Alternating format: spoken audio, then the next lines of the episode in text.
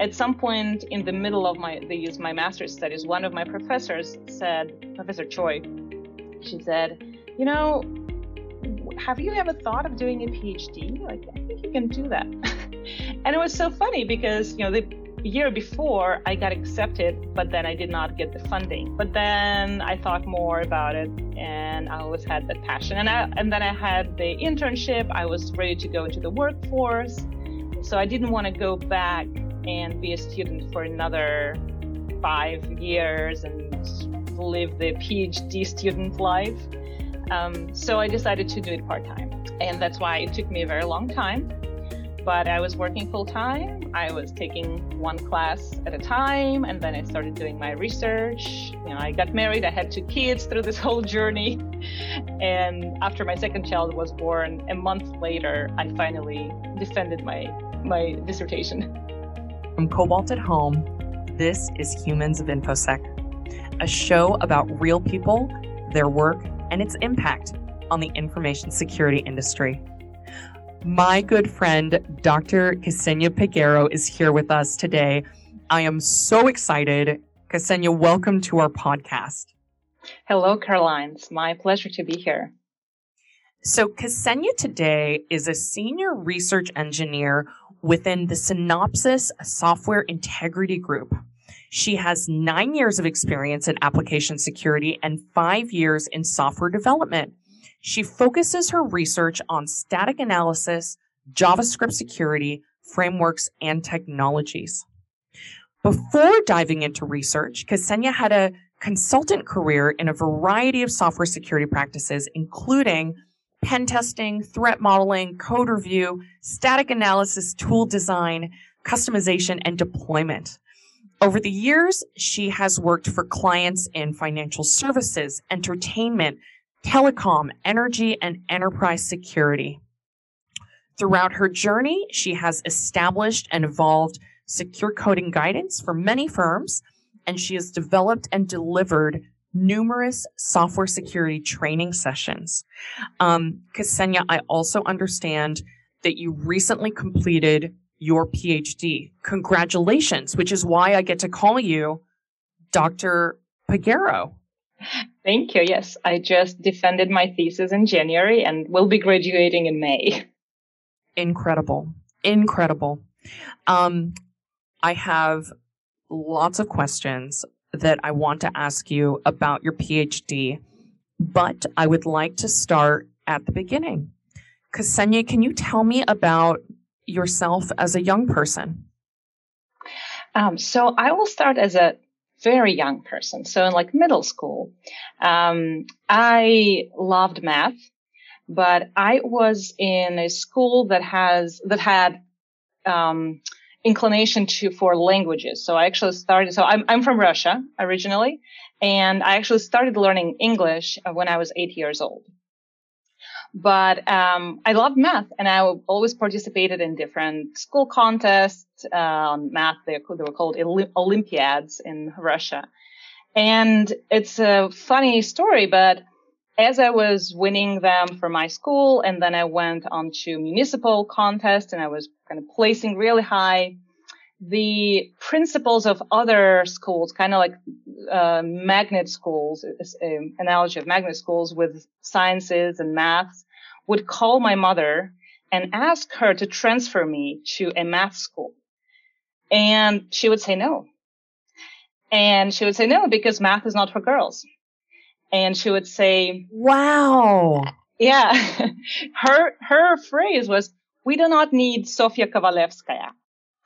And Sofia Kovalevskaya is a Russian mathematician from the 19th century. She was a first woman who obtained a doctor in mathematics. You know, she had made contributions to differential analysis, etc., etc. She's she was a pioneer math female, you know, scientist.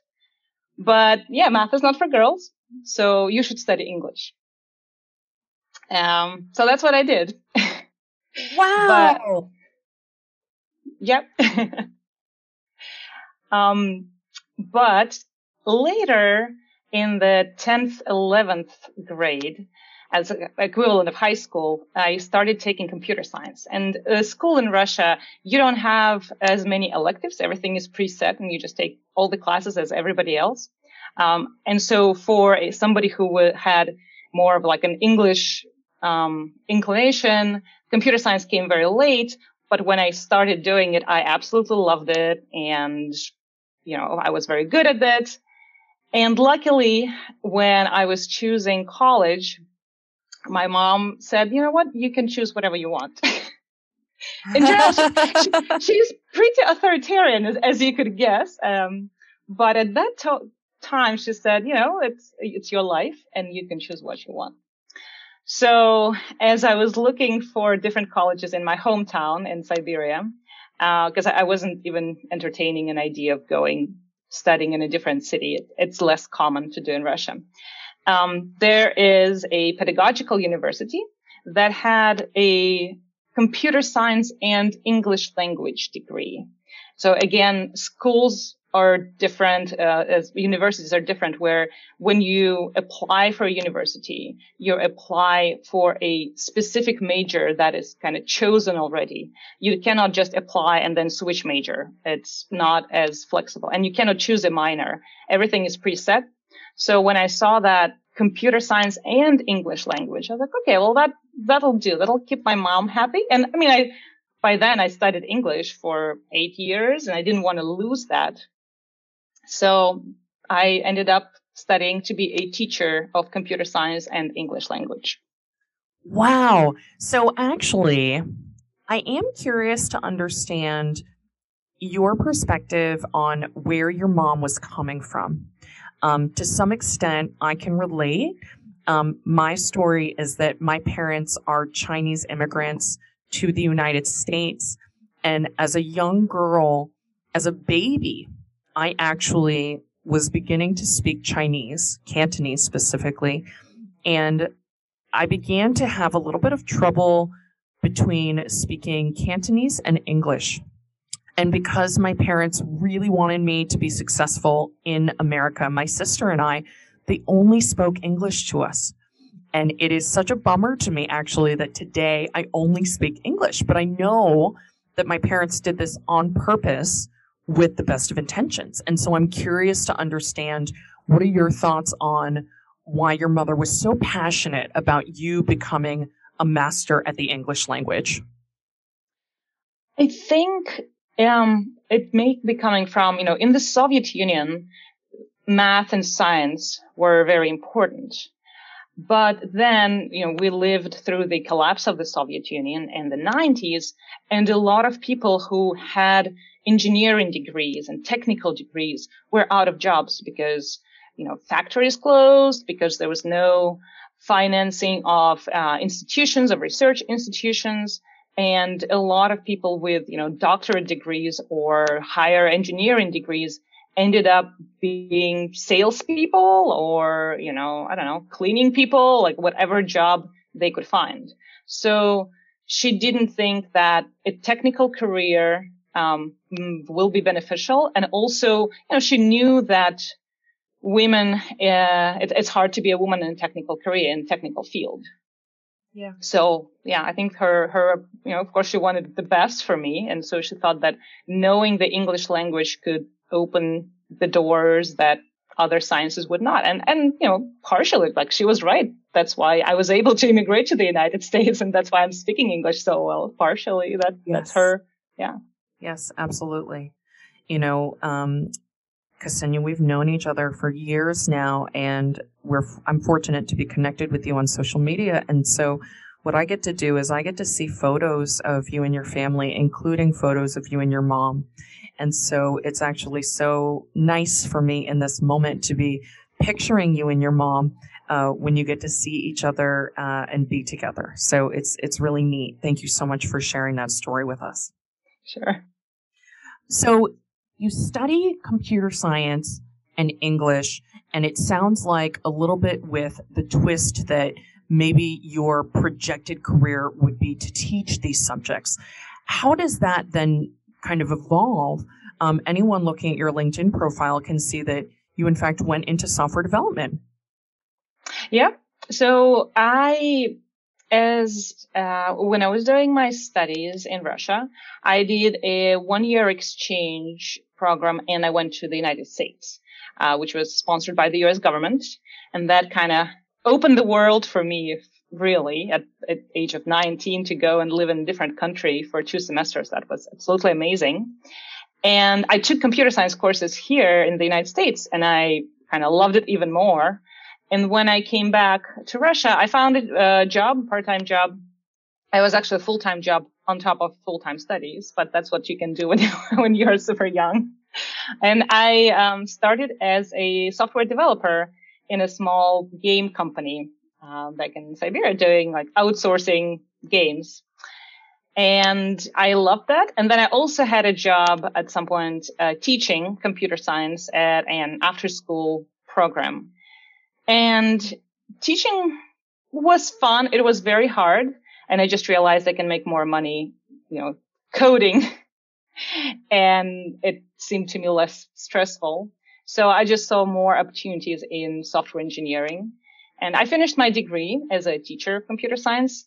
But then when I continued my studies, I decided to go into just software engineering. So cool.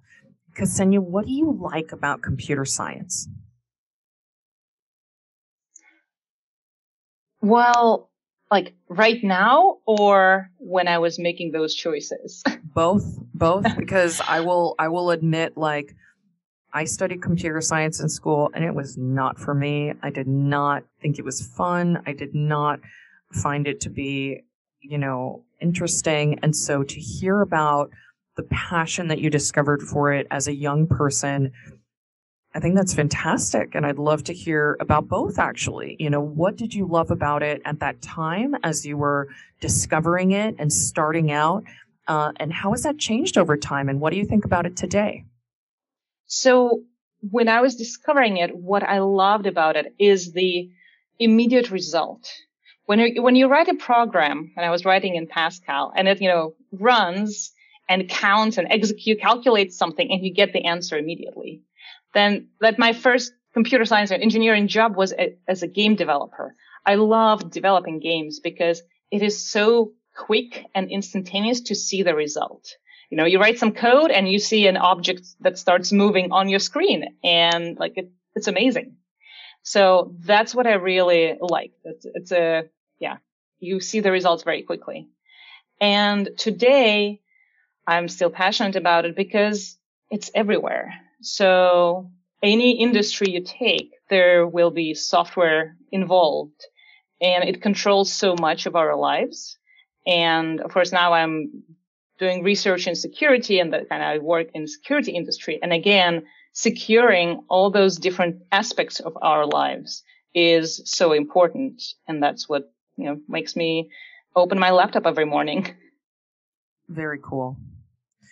So Ksenia, you started your career as a software developer perhaps a decade or so ago. You kind of transitioned from software development to security, specifically consulting. How did that opportunity present itself? And what did you think about as you were making that decision?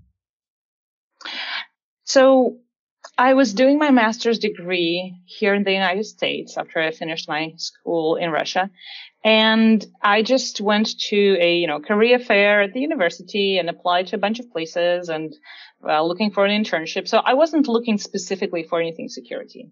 And I got a job offer with the security internship and I was like, oh, sure, you know, why not?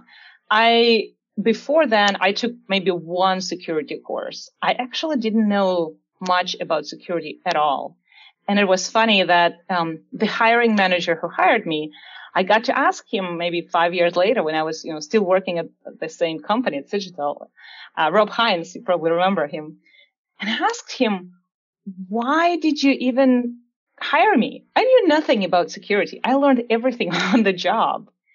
And he said that the experience that I had, developer experience, was much more important than security knowledge um, that you could learn. Like you can learn security on the job, but knowing how the code runs, how the, to write the code, how the program executes, that is something that a developer would know.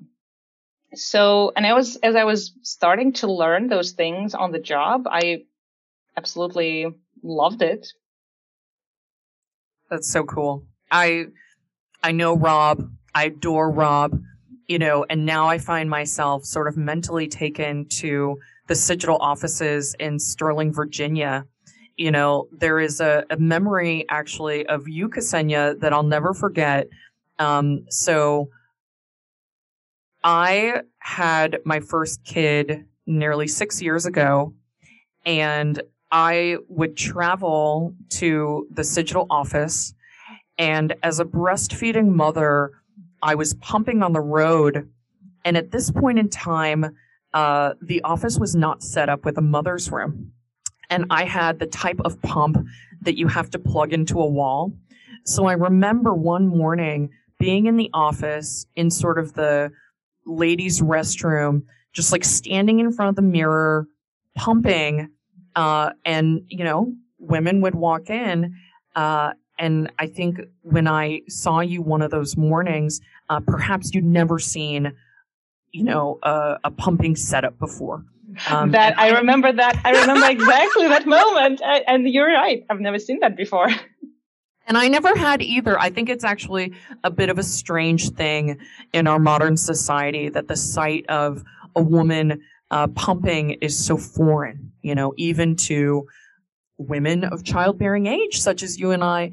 Um, and so anyway, it's just, it's just fun to kind of recall.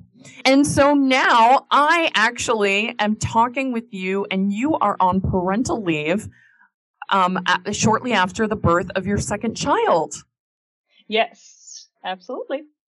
And so, so, those are the things that I do on parental leave, you know, doing my research on PhD and recording podcasts on security. It's absolutely incredible. It's absolutely incredible. And, um, you know, as a brief aside, because I think that this podcast, yes, it's about security career, but I think that one cannot separate career from life. And I think that for many people, family is a big part of life. Um, I would love if you would consider sharing with our listeners how you met your husband. Oh, yes. Uh, I mentioned that I was doing my studies, my, my master's degree here in the United States, and I did the, I had an internship with Cigital. Uh, actually, I worked for a year with them, and then due to my uh, visa requirements, I had to go back to Russia, and then I had, I only could come back after two years. So two and a half years later, I come back, and I was, I flew into the in the states on Thanksgiving Day, and then the day after. I went to see my friends from ballroom dancing. So both my husband and I do ballroom dancing. And that's where I met him. It was just uh, a get together. It was somebody's birthday. It was just a get together. And that's where we met. Um, but then I continued doing dancing here in the United States. He was dancing as well. Eventually we became uh, dance partners and then not just dance partners, but life partners. I love it. It's so incredible. Um, I've been able to see so many photos of you and your husband and also videos of you dancing. Um, and it's just incredible, you know, that any one of us, there are all these different aspects to our lives. You know, you are a doctor, you are a researcher, you are a mother, you are a dancer, uh, and I'm I'm just so happy to to have you as a guest on the podcast and to be spotlighting all of these different aspects of your life.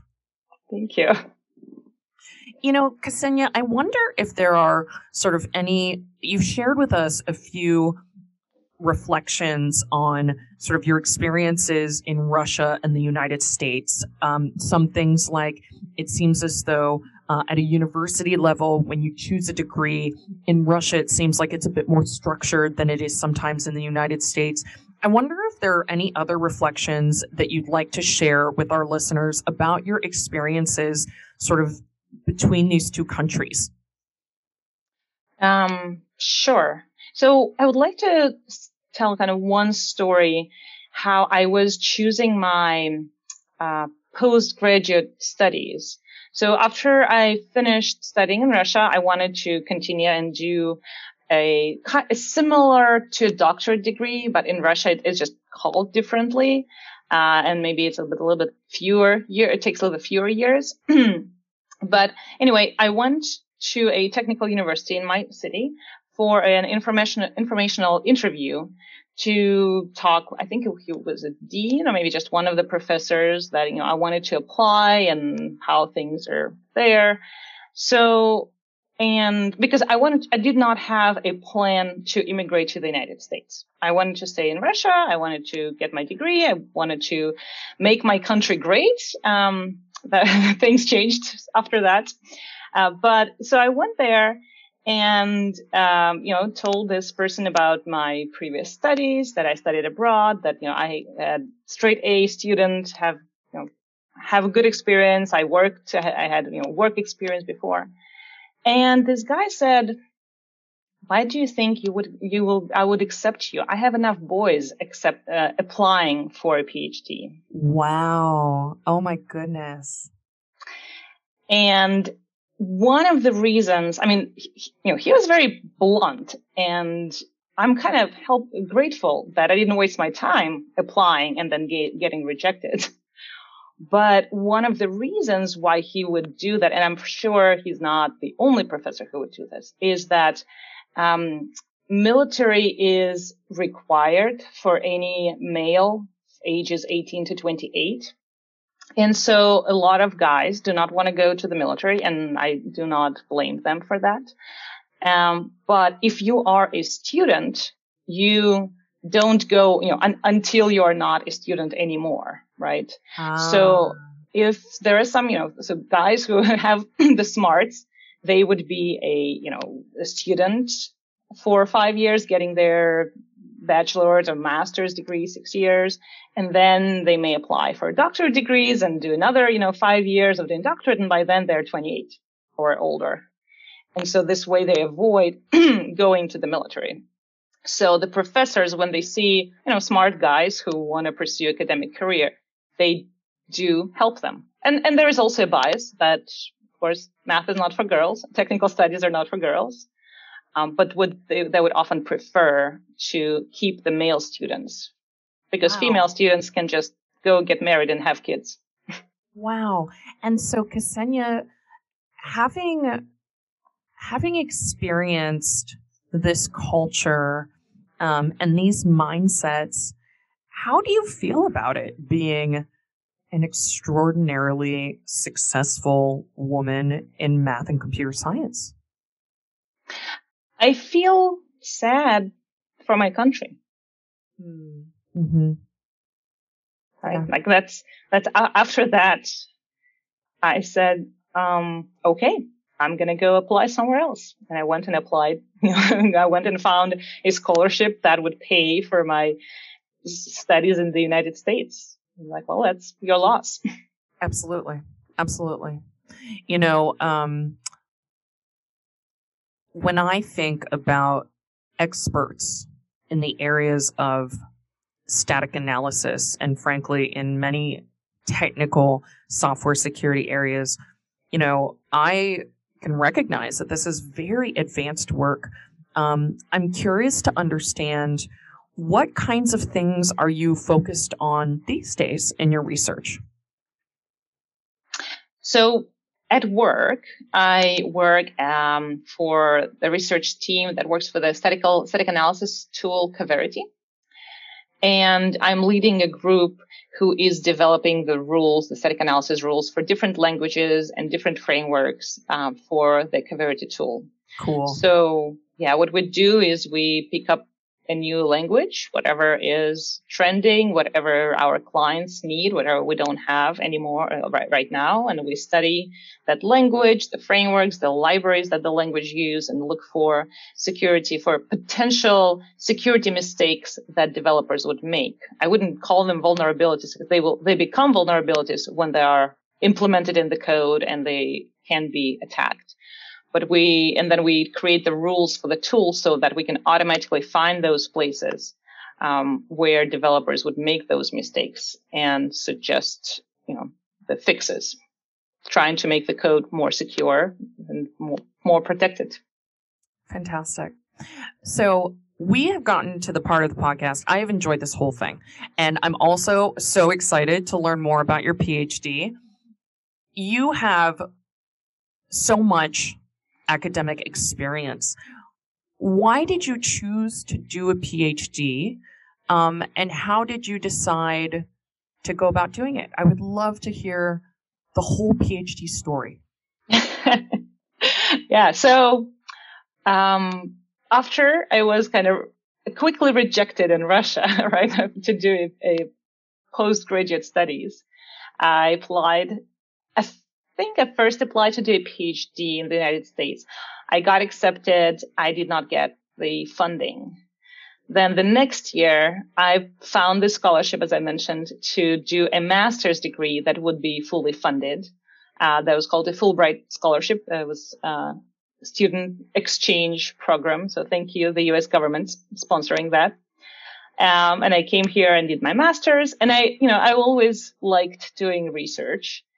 And at some point in the middle of my these my master's studies, one of my professors said, Professor Choi, she said, you know, have you ever thought of doing a PhD? Like, I think you can do that. and it was so funny because, you know, the year before I got accepted, but then I did not get the funding. And I was like, well, I, you know, I, I kind of lost interest after that. Um, but then I thought more about it and I always had that passion. And I, and then I had the internship. I was ready to go into the workforce.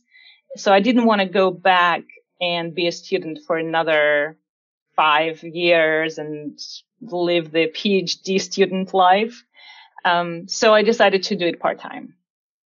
And that's why it took me a very long time. But I was working full time. I was taking one class at a time. And then I started doing my research. You know, I got married. I had two kids through this whole journey. And after my second child was born, a month later, I finally defended my thesis, my, my dissertation. It's incredible. And can you tell us about your dissertation?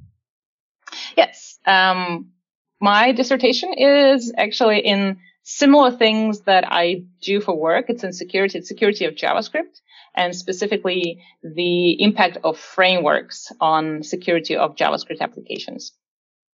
Incredible. Absolutely incredible. Ksenia, thank you so, so much for joining me and joining us today.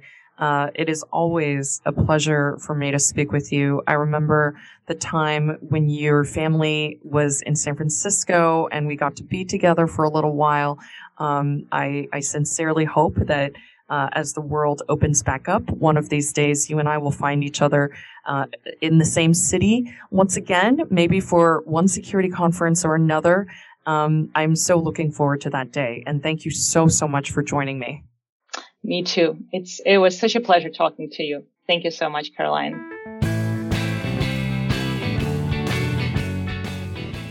Humans of InfoSec is brought to you by Cobalt, a pentest as a service company.